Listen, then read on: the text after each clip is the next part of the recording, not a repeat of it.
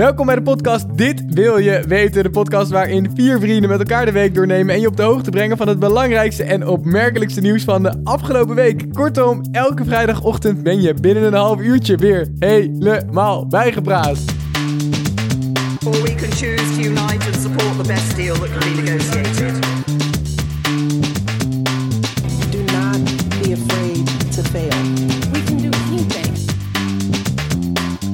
Ja, en eigenlijk zoals elke week is er deze week weer ontzettend veel gebeurd. Er is nog steeds een live blog gaande rondom de Brexit. Maar er is ook nieuws van Michelle Obama. En er was Singles Day. Nou, we gaan het allemaal behandelen en nog meer. Ik zit hier aan tafel met Emily, met Maurits en met Andreas. Eigenlijk de vaste opstelling hier voor nu al een week of vier. Eh, ik ben blij dat jullie nog steeds niet zijn weggelopen. Eh, laten we misschien een beetje traditiegetrouw gewoon weer beginnen met eh, Emily. Hoe, eh, hoe was jouw week? Ja, dit is mijn week die begon wel redelijk verdrietig. Want op maandag is eh, Stan Lee overleden. Stanley? Stem Dat is, dat is toch wel de geestelijke vader van eh, heel veel van mijn favoriete fictieve karakters, zoals Spider-Man en Magneto. En die staat ook bekend om de cameo's die hij vaak maakte in Marvel-films. En dat gaan we dus vanaf nu niet meer zien. Maar hij is striptekenaar, Ja, hij, is, hij is bedenker van heel veel van die strips. Ja, en ook een soort van cultfiguur geworden. Omdat hij dus altijd een heel klein rolletje speelde in al die super populaire Marvel-films. Zoals de, ja, al die Spider-Man-films, die X-Men-films. Oké, ja, ik, heb ze, ik heb ze eigenlijk allemaal, allemaal niet gezien. Ik ben niet een grote Marvel-fan, maar jij dus wel. Was het daarom een hele verdrietige week? Ja, ik vond het wel gewoon, ja, jammer. Je mist Wel een verlies. We gaan hem wel missen. Oké. Nou, Maurits, eh, om even meteen naar jou toe te gaan. Wie jij waarschijnlijk hebt gemist was eh, zo door je kle- het wijnglas van Emily. Dat, eh, dat vliegt hier door de kamer. Eh, wie, wie, Tweede wijnglas van wie- Emily.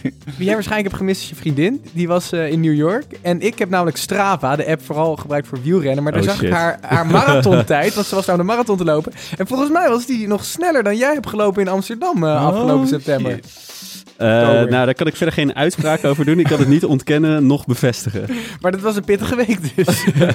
Ja, was voor mij ook wel een treurige week, kan je wel zeggen. ja, dus gewoon alleen maar heel veel treurige Nee, ik dingen ben zijn er natuurlijk gebeurd. super trots op haar, dat eh, snap je wel. Oh, dit is Ah, je hoort hier dat, dat, dat jouw vriendin Dat onze podcast luistert. ja, dan tot slot Andreas. Ja, Titus. De laatste keer dat ik met jou aan tafel was, was voor je verjaardag. Vorige week hadden we het over gehad met de podcast. Ehm, en toen viel me op, jongens, ik weet niet of je het op- is opgevallen. Eh, dat Titus eigenlijk echt een vet negatieve gast is. Hij zit gewoon altijd een beetje negatieve dingen te gooien. Ehm, en ik dacht, ik ga je nu gewoon een eh, proef op de som geven. Geef nu een negatief feitje, dan hebben we dat gewoon voor deze podcast al gehad. Oh, pff, een negatief feitje. Nee, ik kan, ik kan zoals jij weet altijd een hele bak opentrekken met negatieve feitjes. Maar ik inderdaad, ik denk dat ik eh, deze week heel veel nieuws heb Wat is jouw eh, negatieve wees- week van het nieuws van de week? Eh, het negatiefste was denk ik toch wel dat het nog steeds gaat over mensen die zich niet willen inenten. In de, in, nou, voornamelijk in de Bijbelbelt. En waardoor uiteindelijk heel veel andere mensen gevaar lopen. Dat is iets waar ik me boos op kan maken. Maar Oeh. inent is ook wel gevaarlijk hoor. Daar kan je autisme van krijgen. Nee. Nee, maar er zijn nog... Nog ik, ik zit, ja, ik, ik, ik kan doorgaan hoor. Waar ik me ook namelijk boos om heb gemaakt, is dat nu eh, Prins Charles 70 is geworden, dat hij nog steeds prins is, dat er nog steeds dan een vrouw op de troon zit die 90 plus is in Engeland. Dan denk ik, jeetje, waarom is die dame niet al 20, 30 jaar gepensioneerd en had die man even een tijdje koning kunnen zijn? Waarom zit er geen houdbaarheidsdatum op een koningin? Maar ben je dan boos op Prins Charles, dat hij 70 is geworden? Of Nee, oké, daar ben ik niet boos op, maar wel op dat hele stelsel. En trouwens, er schiet me, er schiet me nu nog is dit, is dit een in nieuw de item in de podcast? Nee, Waar ik me ook boos om heb gemaakt is dat, eh, en ik maak toevallig ook een, een voetbalpodcast en het gaat over de eredivisie, maar nu gaan de vrouwen van ons naar het WK, pas voor de tweede keer sinds een jaar of weet ik veel hoe lang. En er wordt gewoon nauwelijks aandacht aan besteed. Terwijl ik denk, jongens, eh, het is voor mij gewoon een hele leuke prestatie. En eh, ja, we gaan het waarschijnlijk komend weekend weer hebben over het interlandvoetbal van de mannen. Maar we hadden wel even kunnen gaan staan en kunnen applaudisseren voor die vrouwen. Ik weet, En ook applaudisseren voor het derde, derde feitje, negatieve feitje van Titus achter Ja. Maar dit is Ja. toch helemaal niet negatief? Nee, ik vind het Nou. negatief dat er te weinig aandacht aan wordt besteed. Maar Ja. ik ben de show echt helemaal verlept aan het begin. Maar aan de andere kant, al het negatieve nieuws is er, is er denk ik nu wel uit. Of, ja, of jullie moeten me nog langer het woord geven, dan ga ik wel door. Maurits. Nou ja, eh, eh, negatief nieuws. Eh, jij, jij hebt het over negatieve dingen die eh, voor, voor jou zijn gebeurd. Maar ik denk dat eh, Theresa May afgelopen week, vooral afgelopen twee dagen, ook wel een eh, pittige heeft gehad. Ja, precies. Want ik denk dat we gewoon moeten beginnen met die nieuwtjes die jullie allemaal hebben meegenomen. Jij neemt mee dit keer de We gaan het Brexit. hebben over de Brexit hebben natuurlijk. Oké. Een van de vier nieuwtjes, daar komt hij. So, Mr. Speaker, the choice is clear. We can choose to leave with no deal. We can risk no Brexit at all. Or we can choose.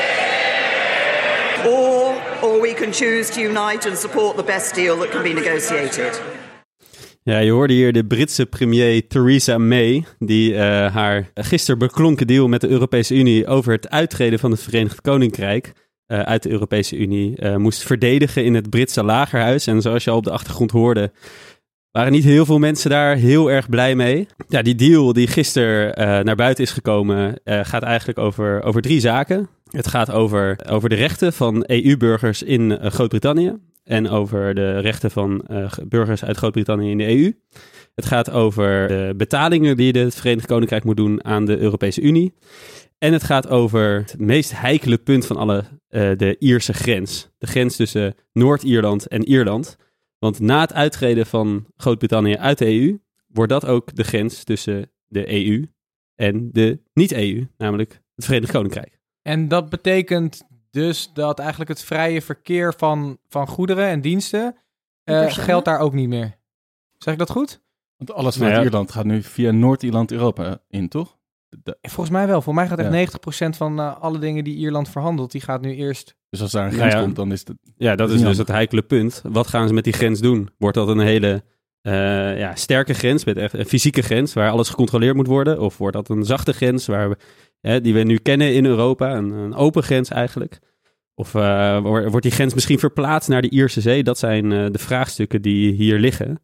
En vooralsnog is daar nog niet heel veel duidelijkheid over, want het enige wat de deal van gisteren eigenlijk heeft, ehm, wat daarin staat, is dat ze daar nog wat extra tijd voor hebben gekregen. Maar die grens die is natuurlijk al langere tijd onderwerp van dispuut. Ja, want behalve het punt dat het dan dus eh, ja, moeilijk gaat worden van die, voor die vier vrijheden die de EU nu kent. Het vrij verkeer van goederen, personen, services en van diensten. Nee, wacht, dat zeg ik verkeerd. Van goederen, diensten, services Kapitaal. en kapitaal, inderdaad. Ja. Ehm, is dit gewoon historisch gezien natuurlijk een best wel belangrijk eh, punt. Want het is pas twintig jaar geleden dat die grens is weggegaan. En dat het moment dat die grens wegging was echt een soort van historisch moment dat een einde bracht aan een best wel bloederige geschiedenis tussen de eh, ja, katholieken en tussen de protestanten. De protestanten die wilden graag bij het Verenigd Koninkrijk horen. De katholieken die vochten om bij de ja, Ierse Republiek te horen. En op het moment dat daar een vredesakkoord werd gesloten, ook wel het Goede Vrijdagakkoord genoemd, werd die grens, ja, die verdween toen. Ja, er mocht nooit meer een harde grens zijn op het Ierse eiland. Precies. Ik denk ook wel dat wij, en ik weet niet hoe jullie daarover nadenken, maar volgens mij vergeten wij soms hoe ontzettend gevoelig dit nog ligt. Die, de, zoals in, in Engeland en Ierland noemen de Troubles, die, die, die periode van eigenlijk burgeroorlog zou je het wel kunnen noemen. En nu zie je pas eigenlijk hoe gevoelig dat dus ligt. Nou ja, Eh, en het is nog steeds niet over. Hè. Er worden gewoon nog steeds aanslagen gepleegd. Weliswaar veel kleiner, veel minder heftig dan, eh, dan tijdens die periode van oorlog. Maar vorig jaar is er nog een bomaanslag gepleegd op Britse agenten. Waarbij gelukkig niemand om het leven kwam en niemand gewond raakte. Maar het toont wel aan dat het nog steeds eh, ja, heel gevoelig ligt. Op zijn minst. Ja, want het, het is denk ik ook gewoon vooral het punt, als je daar een grens neerzet, dan ontneem je mensen de keuze om zich of een Brit of een, een Ier te voelen. Dan trek je zo duidelijk gewoon een lijn en dan heb je natuurlijk heel veel mensen die daar niet mee eens zijn en die zich compleet misplaatst voelen. Maar voor mij is één optie een wat minder duidelijke lijn, of in ieder geval fysiek gezien wat minder duidelijke lijn. Dat is een soort technische oplossing waarmee ook mee, eh, eh, Prime Minister mee, mee is gekomen. Dat Ja. ze het dus gaan oplossen met, nou ja, hoe zeg je dat? Elektronica of technische ontwikkelingen waarin er eh, dus camera's en drones rond de grens komen te staan. Dus, dus niet echt een douanepost. En dan zouden alle goederen die vervoerd moeten worden een soort barcode moeten hebben, die dan gescand kunnen worden door een drone. En, maar dit is toch ook vrij achterhaald. Ja, het is, het is een heel, heel bijzonder plan. Het is een, ja, een soort proefballonnetje, denk ik, van May, wat ze heeft gelanceerd. Het is ook heel snel van tafel geveegd door de Europese Unie. Die zagen daar helemaal niks in. Ehm, ja, het is, het, is, het, is, het is het proberen waard. Het is een soort van eh, hybride vorm tussen die harde grens en die hele zachte grens. En geen van beide lijkt ook een optie te zijn. Ja, maar anderzijds, je hebt eh, een kleine partij, de DUP, die zit in het kabinet. En die is een soort van gedoogpartij van mee. Dus die heeft ze nodig als mee iets gedaan wil krijgen. Eh, en die hebben nu gezegd, ook als er ook maar iets van een grens aan gaat komen, dan laten wij onze support vallen. Dus dan krijg je waarschijnlijk niet eens de meerderheid in het Engelse kabinet voor Ja. deze Maar Brexit deal. belangrijk detail is, dat is een Noord-Ierse partij. Dus Ja, die, hebben, ja. die, hebben, die, die willen gewoon geen andere behandeling dan dat, dan dat eh, de UK krijgt. En Maar- eh, ja, je moet ook niet vergeten dat Ierland hoort natuurlijk gewoon bij de Europese Unie. En de Europese Unie die steunt wat dat betreft Ierland volledig. Dus als Ierland echt heel erg tegen die grens is, dan hebben zij de hele Europese Unie achter zich. Ja, de Europese Unie, alle lidstaten moeten unaniem instemmen, inderdaad met het verdrag. Dus als eh, Ierland kan behoorlijk eh, eh, in de weg gaan liggen. En Maurits, afsluitend, wa- wat, ehm, wat kunnen we nu verwachten? Ja, dat is heel moeilijk. Eh, de, de Brexit eh, is echt een achtbaan. Het is echt een soap die, met de dag eh, heftiger wordt, lijkt het wel. Vandaag zijn een aantal ministers uit het kabinet van May opgestapt. Er is een motie van wantrouwen, komt er aan tegen haar. Dus het is de vraag of ze die gaat overleven. Ehm, het wordt een hele, hele moeilijke periode voor Theresa May en voor de Britten en ook voor de hele Europese Unie. Ja, dat vond ik nog mooi, want gisteren was het natuurlijk al bekend, het nieuwe verdrag. En toen was er best speculatie van, nou, gaan die ministers nou stoppen of zijn ze akkoord? En toen was dus niemand gestopt. Dus toen was er een soort van gevoel van, hé, hey, misschien zijn, is iedereen wel akkoord? En toen vandaag vielen ze bij de bosjes. Eh, Ja, volgens mij al vier, vier ministers Ja, ja. opgestapt of zo. Precies, dus er gaat in ieder geval nog heel veel hey, maar jongens, om even bij politiek te blijven. Ik heb ook ook een politiek onderwerp meegenomen. Ehm, ja, misschien daarvoor eh, gelijk de sound, soundbite. Do not be afraid to fail. We can do anything. If I worry about who liked me and who thought I was cute when I was your age, I wouldn't be married to the President of the United States. Ja, wat vet. Eh, wie je hier natuurlijk hoort is de former prime, primary lady, eh, Michelle Obama. First Eh, Lady. First Lady, ja, dank je. Ehm, die heeft namelijk gezegd eh, dat wie er nog hoop had dat zij zou gaan runnen voor president in 220, dat dat er niet gaat gebeuren. En dat de aanleiding hiervoor was een boek wat eh, uitkwam afgelopen maandag, wat in 24 talen is eh, verschenen, namelijk haar autobiografie, Becoming. Een boek waarin ze zichzelf beschrijft als een klein zwart eh, meisje dat in een lieve familie opgroeit en dan de man leert kennen die ze later moet gaan delen met 300 miljoen Amerikanen. Eh, een boek waarin ze te horen krijgt, ja, waarom praat jij als een blank meisje? Dat soort dingen. het, het schijnt heel mooi te zijn. Ehm, Ze geeft zichzelf ook heel erg bloot, hè? In Ja, de zin van, laat... Ja, wat, zeg maar. wat vooral blijkt te zijn, is dat ze heel, heel boos is. Ze is heel boos natuurlijk op Trump, heel, maar ook eigenlijk heel boos op Obama, eh, Barack Obama, die eh, vooral heel erg bezig is geweest met politicus te worden, wat zij eigenlijk niet zo heel graag wilde. Zij zegt, hij, hij heeft me echt erbij ingesleurd. En nu verwacht iedereen opeens dat ik dat moet gaan doen. Maar jongens, ik heb er helemaal geen zin in. Ehm, En daarnaast la- la- las ik ook wel dat ze heel erg eh, onzeker is geweest eigenlijk al die jaren. Zelfs toen ze nog steeds een van, toch wel een van de machtigste vrouwen ter wereld was. Dat ze in dat boek echt een kijkje naar eigen ziel geeft over hoe, hoe onzeker en fragiel ze ook nog al die jaren is geweest. Dat vond ik wel interessant. Ja, Ja. en zo komt ze eigenlijk ook helemaal niet over. Als je haar Nee. hoort speechen, dat is echt... Ik zat dat vanmiddag een beetje te kijken en het is, het is gewoon een vrouwelijke versie van Barack Obama. Powerwoman. En wat ik me dan afvroeg, hè, ik heb even, eh, eh, niet, misschien niet, niet uit het boek, maar eh, waar ze elkaar hebben ontmoet, eh, was ehm, advocatenkantoor. op het advocatenkantoor waar zij werkte. En ehm, zij, was, eh, zij werd aangewezen als eh, Barack's mentor, die daar nou, stage kwam lopen of kwam werken of iets dergelijks. Dus zij was echt, ja, er zijn meerdere daar. Dus wat ik me een beetje afvroeg ook, wie heeft nou wie geleerd om zo te praten? Wie is, eigenlijk, wie is nou eigenlijk de beste daarin? Ik denk eigenlijk dat Michelle dat aan Barack heeft geleerd. Ja, misschien wel. Zouden jullie het willen? Zouden jullie haar graag zien als een presidentskandidaat?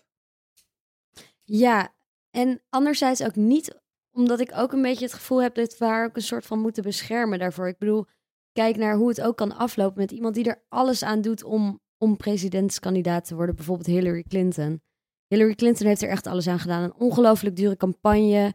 Eh, in de tijd dat zij eh, minister van Buitenlandse Zaken was, heeft ze naar, om wel te zijn, 112 landen gereisd. Yes. En dan word je ineens afgemaakt door zo'n Trump, die je dan Crooked Hillary noemt. En dan heb je zo'n soort van ja, nederlaag, terwijl je er alles aan hebt gedaan. Stel je voor dat dat gebeurt bij Michelle Obama. Ja, nee, ja, ik, ik, ik, gun, ik gun dat niemand. Aan de andere kant is natuurlijk wel, Clinton stond wel voor alles wat, wat, wat Washington was, terwijl er juist een hele grote anti-establishment beweging gaande was. En volgens mij is eh, Nou ja, Michelle Obama dat wel wat minder. toen, volgens mij was eh, tijdens die campagne van Hillary, heeft eh, Michelle haar ook echt voluit endorsed op een gegeven moment. En dat was, volgens mij had Michelle nog veel positievere invloed op eh, de democratische kiezers dan, eh, dan Hillary Clinton. Eh, dat eh, Ja. bijzondere moment van if they go low, we go high. Oh ja, dat was ja. echt, ja, dat, dat, dat keerde de, de kansen wel. Hey jongens, en Hillary Clinton, Michelle Obama, dat zijn twee van de First Ladies. Wat ik even heb gedaan is gekeken naar alle autobiografieën van de First Ladies. Ze hebben er namelijk allebei, allemaal bijna ingeschreven. Nancy Reagan, Barbara Bush, Hillary Clinton, Laura Bush, Michelle Obama. Eh, en ik wilde een soort even een spelletje met jullie spelen. Ik noem twee keer twee titels en dan moeten jullie raken, raden welke van de twee de autobiografie is. En de andere is namelijk een seksroman. Ja? Oké. Ja. De eerste is What Happened en de ander is Affair. Welke van deze twee is een seksroman en welke is... Ik denk dat. What Happened de seksroman is. Nee, dat is Ik de denk- autobiografie van Hillary Clinton. Ja, Oh, Oké, dan nog eentje. Hard Choices of Getting All. Hard Choice is seksroman. Hillary Clinton. Oké. En dan de laatste. Spoken from the Heart of Forever with You. Ik hoop echt dat Spoken from the Heart de seksroman is. Laura Bush. We hadden dus geen één goed. Nee. nice. Oké, ehm, ik geloof dat het tijd is om door te gaan naar het volgende onderwerp. Ik weet wel zeker. Iets totaal anders. Want eh, ik ga het hebben over Pathé. Pathé is namelijk voor 19 miljoen euro opgelicht. Huh, got a new email here. and it's from a Nigerian prince. All he needs is a hundred grand to pay legal fees. Wow, and he must need it quick, because there was like a bazillion typos in that email. You gotta send that money. Ja, iedereen kent natuurlijk wel die, die phishing mails dat je door een Nigeriaanse prins eh, wordt benaderd omdat jij zijn eh familie-erfenis op dit moment hebt eh, georven. Eh, dat, dat is iets waar niemand tegenwoordig meer Is dat een woord, georven? Of zeg je geërfd? Ik, ik weet het niet. Ik Kan denk het dat het wel allebei? kan. Geërfd. Of ja, is in deze prima. podcast kan het. Ga door. Oké, eh, wacht, ik zit nu helemaal uit mijn verhaal. nou, ik wilde zeggen dat niemand daar tegenwoordig meer intrapt. Maar iets waar nog wel heel veel bedrijven intrappen, dat is eh, CEO-fraude. Dat is wanneer een criminele organisatie zich voordoet als een CEO van een bedrijf. eh, en dan eh, is het dus zo dat die criminelen, die opereren op een manier dat ze dus inbreken in je mailbox. Dan gaan ze kijken hoe het e-mailverkeer daar plaatsvindt. En dan gaan ze op die manier ook e-mails sturen. En dat is dus wat er is gebeurd bij Pathé. Die kregen ineens op een ochtend een e-mail binnen met... heb je die mail al gelezen van KPMG? Waarop de CEO dus reageerde... nee, dat heb ik helemaal niet gelezen. Toen was de vraag of ze voor een geheime overname in Dubai... eh, ja, heel veel geld wilden overmaken. En dat geld dat liep maar op en dat liep maar op. En ook de CFO begon zich ermee te bemoeien. En uiteindelijk liep dat dus op tot een bedrag van 19 miljoen euro. Op het moment dat ze geld gingen lenen bij het Franse moederbedrijf... omdat ze dus die betalingen niet meer konden doen... Toen pas gingen de alarmbellen rinkelen en toen zei het Franse moederbedrijf dus van zet hun allebei op non-actief. Volgens mij is hier een hele grote fraudezaak eh, ja, gaande. Even 19 miljoen lenen. Maar in vier keer is het gebeurd. En waar ik dan wel echt mijn vraagtekens bij zet. Waarom? Want ik heb gelezen dat ze dus gevraagd hebben in het begin. Eh, ja, kunnen we niet er even over bellen? Ik wil je wel even aan de telefoon hebben. Dat ze toen zei, nee, dat kan niet. eh, zoals een, een Nigerian prince dat goed over de mail eh, doet. ja. En, en dat hebben ze dus nooit gedaan. Terwijl ik denk, de eerste keer moesten ze volgens mij 8 ton overmaken. Maar daarna in, in series van 2, 3, 4, 5 miljoen. Ik zou dan toch wel echt even iemand aan de telefoon willen hebben. Dan snap ik toch niet waar je mee bezig bent als CEO van Pathé of Ja, maar- CFO. Nou ja, je hebt wel gelijk, maar het gebeurt dus op een manier dat ze je echt psychologisch onder druk zetten. Het gaat Ja. dus over een supergeheime overname waar je niks over mag zeggen. Dat klinkt nu heel, ja, heel doorzichtig, maar dat is het waarschijnlijk op zo'n moment niet als het echt verzonden wordt vanuit zo'n officiële e-mail. En eh, het moet allemaal heel snel, dus je hebt ook niet heel veel tijd om na te denken. En die mensen zijn er dus op die manier ingetrapt. En dat schijnt dus ook echt veel vaker voor te komen. Maar heel vaak zijn eh, bedrijven die denken dan, weet je wat, we incasseren dat verlies. Maar in plaats van dat we naar buiten treden en zeggen dat we dit hebben gedaan omdat ze bang zijn voor reputatieschade. Maar zijn ze dus, hebben ze dus CFO. echt eh, Ja. ingebroken op de e-mail en mails vanuit de eigen server kunnen sturen naar, deze, naar de Nederlandse CFO. Ja, dat klopt, maar dat schijnt dus heel makkelijk te zijn. Het is ook wel de vraag nog steeds waarom e-mail wordt gezien als een veilig middel, omdat het heel vaak mis kan gaan. Ja, ik had nog even zitten lezen over die CFO, die Edwin Slutter. Die is dus uit zijn accountancy, of uit, uit het accountregister gezet. Omdat hij eerst werkte voor een, af, of een vleesverwerker. En daar had hij gezegd, ja, dat zit allemaal wel akkoord- in, in orde met het bedrijf. Maar toen was het jaar daarna failliet. Ze had een verklaring ondertekend dat het allemaal financieel in orde was. En dat was het niet. Hij is toen geschrapt. En toen heeft later Pathé hem dus alsnog aangenomen. En dit is nu de tweede keer dat er zoiets bij hem gebeurt. Ja, maar ik vind het ook wel sneu hoe erg hij nu met naam en toename aan de schandpaal wordt genageld in de Nederlandse media. Maar misschien ook terecht hoor, maar dan denk ik zo, toch ook wel van, oi oi oi, die, die jongen die kan toch nu nooit meer aan de bak komen? Nee, ik ben het wel met je eens. Ik bedoel, is natuurlijk, voor 19 ons is het dom om daarin te trappen, aangezien wij weten van dat soort dingen. Maar als je wat ouder bent en je weet er allemaal niet van en je krijgt gewoon zo'n e-mail en je wil gewoon iets goeds doen, namelijk snel geld overmaken zodat je de baas kan pleasen. Ja. Ja, ik denk dat dat vaker kan Maar gebeuren. ik las dat 19 miljoen is ook echt geen klein bedrag voor Pathé Nederland. Dat maakt eh Dat las omzet van eh, 200 miljoen. Dus dat is echt gewoon een substantieel bedrag. Als je dat Ja. even moet afschrijven op je omzet. Maar wel Ja. mooi dat ze dat dan cash hebben liggen trouwens. Ja. Als, als, als dat 10% van je omzet gewoon eh, ergens in je achterzak hebt Dus zitten. wat wij morgen gaan En voor- doen is e-mailtjes schrijven met geefgeld. Nou, ja, een wie soort weet, van daar, tikkie, tikkies naar je baas sturen. daar verdien je meer geld mee dan met een podcast. Dat weet ik wel. Hey, maar het is een aantal keer eerder gebeurd. Al, nou, wat jij zei al heel vaak. Eh, De laatste keer dat ik me herinner was eh, aan het begin van eh, dit jaar met eh, eh, Feyenoord. Die eh, Stefan de Vrij aan Lazio had verkocht. En eh, voor 6,5 miljoen. Maar toen kregen ze nog 2 miljoen. En toen eh, heeft Lazio dit overgemaakt naar ook een heel duister bedrijf. Toen zei Feyenoord, ja, waar is ons geld? Toen zei ze, ja, dat hebben we overgemaakt. Toen zei ze, nou, we hebben niks ontvangen. Hadden ze dus ook naar een andere Nigerian Prince overgemaakt. En het is ook eh, laatst nog gebeurd met eh, Mattel, speelgoedproducent van eh, onder andere Barbie. Andreas, je kent het wel. Eh, die hebben ook 3 miljoen naar, een, naar een. Chinese partij moeten, moeten eh, ja, sluizen. Maar dat is toen eh, niet doorgegaan, want het is gebeurd op een Chinese feestdag. Daardoor eh, hebben ze nog genoeg tijd gehad om erachter te komen. Heeft de Chinese overheid dit- dat eh, tegen kunnen houden. Jullie denken, nou, dit is niet zo'n heel interessant verhaal. Maar het is een heel mooi bruggetje naar het nieuws Ja. dat ik heb meegenomen. want dat gaat over een Chinese feestdag. Eh, want ik eh, ga jullie vertellen over Singles Day. De tiende keer dat het Singles Day was in China. Ja, Wat is dit? Jullie horen nu eh, een, eh, een, een stadion vol met eh, Chinezen aftellen totdat het daadwerkelijk Singles Day is. En dit valt op de 11e van de 11e. En met de 11e van de 11e, dan denken wij volgens mij vooral aan carnaval en de dag dat dat begint en dat de eerste prins carnaval wordt gekozen. Maar dat is heel iets anders in China, want daar was het dus voor de tiende keer Single Day. En Singles Day is ehm, eigenlijk het grote online uitverkoop evenement van Alibaba. Dat is de, het enorme Chinese bedrijf achter verschillende webshops. Een beetje de, de Amazon van China. En wij kennen wellicht Black Friday, de dag eh, in Amerika en tegenwoordig eigenlijk ook wel in Nederland, waar heel veel grote winkels kortingen weggeven. Nou, dit doet Alibaba dus ook eens per jaar. En tijdens deze tiende editie schijnt er voor meer dan 31 miljard dollar aan spullen en, en goederen verkocht te zijn door deze internetgigant. En wa- wat kopen mensen dan trouwens? Ja, wat koop je op Singles Day? Wat Nou, koop je op Alibaba? Ja, wat, wat, wat, wat denken jullie? Dat is echt een, superleuk dat jullie het vragen, want ik, ik heb daar wel wat, eh, wat, wat over gevonden. Een, een paar dingen liggen heel erg voor de hand. Dus je koopt een cadeautje iPhones. voor jezelf, toch? Stofzuigers. Eh, Ja, of iets, je moet natuurlijk single zijn. Dus er moet iets voor single Ja, zijn. Ja, want je is- koopt dus niet iets voor iemand anders, maar je koopt iets voor jezelf. Ja, Eh, dat is, wel, dat is wel de bedoeling. Ja. Je moet jezelf een beetje verwennen, las ik op bol.com. ja. Maar Wat, dus is wat, er wat verwennen- koop jij om jezelf lekker te verwennen? Eh, zeepjes. dat is echt het enige wat je voor iemand anders koopt. Nou, nee, maar, maar inderdaad, er zijn dus een aantal spullen, ook, ook smartphones en, en tv's en zo. Dat wordt heel veel verkocht, maar een paar dingen vielen mij wel heel erg op. Eentje daarvan was dat een, een, een product wat het heel goed doet, is wc-papier. Dat is toch wel echt iets wat je voor jezelf koopt. Ik heb dat nog nooit als cadeautje gedaan. Een ander ding is auto's. Er zijn in één Ja, dag 100.000 auto's verkocht via een website. Ik heb, Huh? ik heb nog nooit een auto gekocht, maar dus ook niet via een website, maar dat zou ik wel helemaal niet doen. Eh, dat vind ik wel bizar, toch? Dat, dat Ja. vind ik wel heel heftig, ja. Krijg je die ook thuis afgeleverd? Of hoe, eh, hoe zit dat dan? Ja, ja dat weet, sorry. Ja, ik heb het niet gekocht. waarschijnlijk onbekend wanneer het dan wordt afgeleverd.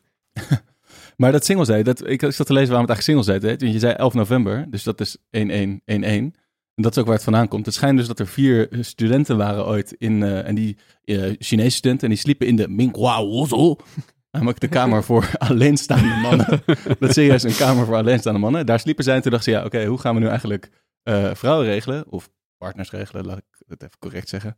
Eh, en toen hadden ze bedacht, we gaan een Singles Day beginnen. Op 11 november gaan wij starten dat alle universiteiten in China gaan meedoen aan dit grote feest. En dan wordt het een soort van enorme orgie. Nou, dat was hun plan. Dat werd het uiteindelijk niet. Het werd een soort van, nou ja... eh Dat was een soort van tegenhanger op Valentijnsdag, toch? Ja, ja, precies. Dat, dat nu de singles zichzelf eventjes... eh, de, de dag voor de singles. Ik vind het ook wel mooi, want als je kijkt naar de naam, want Singles Day in het Chinees, dat vertaalt zich dus vrij naar kale takkendag. ja, en dat staat dus voor het feit dat je als single geen takken of geen blaadjes toevoegt aan je family tree. Wauw. Wow. Ja. Ik moest echt aan heel iets anders denken. Maar wat ik eigenlijk nog het allervetste vond van Singles Day is dat ehm, die avond op tv is een soort van spektakel. Het begint met een countdown op tv, dus een soort van nieuwjaars-countdown waar iedereen gaat aftellen. Op het moment dat het dan 12 uur is, dan wordt op een gigantisch scherm uitgezonden eh, hoe al die nummers binnenstromen met hoeveel sales er zijn gemaakt. Er zijn ook allemaal Amerikaanse celebrities die daar meedoen. Bijvoorbeeld dit jaar was Mariah Carey er met de optreden. Het allermooiste vond ik, er was een optreden van Cirque du Soleil. Dat zijn van die acrobaten. En die gingen, die gingen dus een act doen over online shopping. Dus die gingen acrobatische trucjes doen over online shopping. Maar geef me één acrobatische trucje over online shopping. Ik weet het Het, niet. het winkelwagentje. En die had, eh, Alibaba heeft ook zo'n event, en dat is heel groot. En de, de, de oud-oprichter van Alibaba, Jack Ma. Nee, maar dit is, de, Dat dit is is dit. Alibaba. Dit is Oh, waar eh, Mariah Carey kwam Oh, optreden. dat is daar ook echt. ja. Oké, nou Ja. heeft hij zelf ook een keer gezongen. Namelijk de hardcore versie van Can You Feel the Love Tonight van Disney. Ik wil de oprichter zelf daar gaan zingen. Het is wel echt, echt heel mooi. Ehm, maar misschien moeten we het hierbij eh, laten. We kunnen in ieder geval nog afsluiten met dat het wel eh, de groei eh, waar Andreas nog zo mooi mee begon, die is wel iets, eh, iets minder geworden de afgelopen jaren. En dat schijnt toch te maken te hebben met aan de ene kant dat er veel competitors opduiken. Dus JD.com, wat we misschien wel kennen, ook een hele grote eh, Chinese internetgigant. En Pinduo Duo, eh kende ik overigens nog niet. Ehm, maar voornamelijk ook met de trade war, die toch wel even benoemd moet worden. Dus dat eh, China en Amerika nu flink aan het ruzie maken zijn. Er Daarover. weer negatief hoor, dit is. Ja, eh, negatief afsluiten. Nee, dit was eigenlijk eh, denk ik de nieuwtjes die, die wij hebben meegenomen. Ehm, ja, inderdaad, afsluiten. Maar voordat we altijd afsluiten, kijken wij even vooruit wat er volgende week gaat gebeuren. En wat er volgende week het nieuws gaat domineren. Ze hadden het afgelopen week nog over dat Sinterklaas aan zou komen. Hebben we daar wat over gehoord? Best, best wel wat, hè? Ja, ja, hij, komt, hij, hij moet eraan komen, toch? Volgens Eh, mij is dit weekend zaterdag. in uh, Zaandam. weekend. Ja. Ja, Volgens nee, mij is- nee, die hele recht, die hele uitspraak is geweest dat de Zwarte Pieten en de Roetveegpieten toch gewoon mogen blijven tijdens de intocht. Ja, waarop de rechter eindigde met en ik wens jullie allemaal een heel fijn Sinterklaas. Inderdaad. Veilig, Ja, nee. toch? Veilig, zei hij. ja. Veilig, Oh, niet ja, eens Nou, ik vond dat hij wel, in, ik vond dat hij wel leuke, leuke dingen zei. Hij zei volgens mij wel een beetje met een eh, ondertoon van jongens, eh, doe gewoon even normaal, dan Ja, komt het allemaal goed. ja. Ja. Maar wat gaat er komende week gebeuren? Nou, volgens mij hebben we eh, dat, eh, de Europese top komt bij elkaar voor eh, de Brexit-onderhandelingen. Die moeten ook een akkoord gaan. Brexit Oké, hebben. oké. Ja. Nou, iemand anders iets? Ja, zijn er nog andere leuke dingen die gaan gebeuren? Ja, ik heb dus gelezen dat het koud wordt. Dus Dus volgende week het weer. ja, nee, nee, nee, maar je weet, je weet dat als het in Nederland echt koud wordt, dan gaat hele social media los met, met hashtags Elfstedentocht en Oeh. eh, krabben en oeh, Dus het wordt zo koud. Ja, en dan wordt er weer gedaan alsof het nooit eerder koud is geweest in dit land, maar alsof dit een primeur is. Ja, er wordt meer gedaan dat het nooit meer koud gaat worden. En dit is de laatste keer is dat we op de Ja, maar dat is misschien nog wel kunnen terecht. staan. Is het Maar- een hashtag? Krabben? Want je- Ja, je- dat je- niet. Nee, dat weet ik Als je niet. kriebel hebt. Oké, nou ja, dan eh, gaan we dat in de gaten houden. Jongens, dit was het voor deze week. En eh, ja, jullie hoeven ook niet alles te weten. We hebben in ieder geval vier prachtige nieuwtjes eh, aan jullie verteld. En ehm, ja, laat vooral een recensie achter. Daar zijn we nog steeds heel erg benieuwd naar. Je kan ons voor de rest volgen op social media. Twitter, Facebook en Instagram. En eh, daarnaast eh, kun je dus die recensies achterlaten en eh, onze podcast luisteren op podcastplatformen. Apple, Spotify, Stitcher en ga zo maar door. Tot volgende week als het heel koud is.